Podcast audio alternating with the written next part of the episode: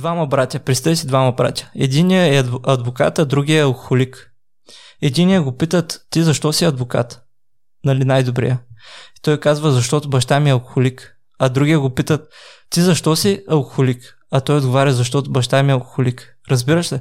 Начинът ти на мислене и подсъзнанието е толкова важно нещо. И със всеки а, всеки път, когато ми се случва нещо и когато се наблюдавам отстрани как реагирам на дадена ситуация, го осъзнавам, наистина, а, когато си контролираш мислите, ти можеш да си контролираш живота. Но когато не успяваш да си контролираш своите мисли и емоции, тогава мислите контролират тебе. Нали? И ада и рая са на земята. Те са вътре в теб. А, от теб зависи как, как ще си направиш живота. Защото може всичко да е ганно, нищо да не върви.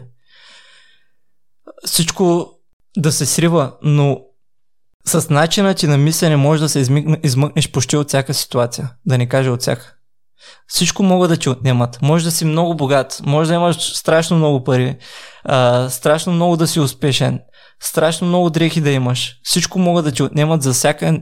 Може да се случи, може да си супер красив, но може да се случи нещо и това да се промени. Само начинът ти на мислене никой не може да ти го вземе. Абсолютно никой не може да ти вземе начинът ти на мислене. Това си е вътре в теб.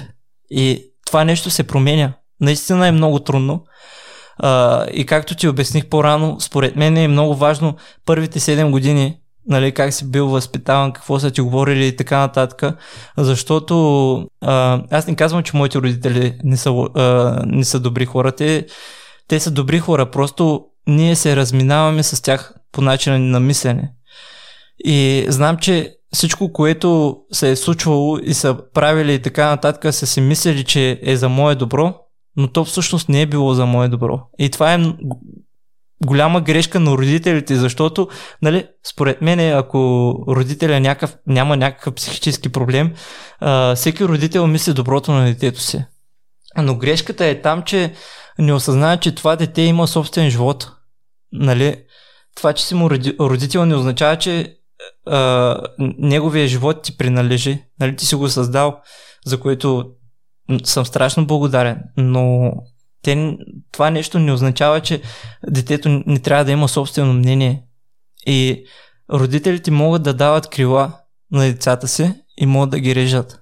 А след това а, е трудно да си залепиш крилата. Нали, наистина е много трудно да си залепиш крилата и всеки път, а, когато се случи нещо и примерно на мен цял живот са ми повтаряли, че нищо няма да стане от мене. И всеки път, когато се случва нещо, първата ми реакция, или когато, дори и когато ти ме покани на този подкаст, си казвах, първи момент си казах, добре, ти ще отидеш, но дали някой ще слуша? Дали, дали имаш нещо, което ти ще кажеш и дали няма да ти се смеят хората?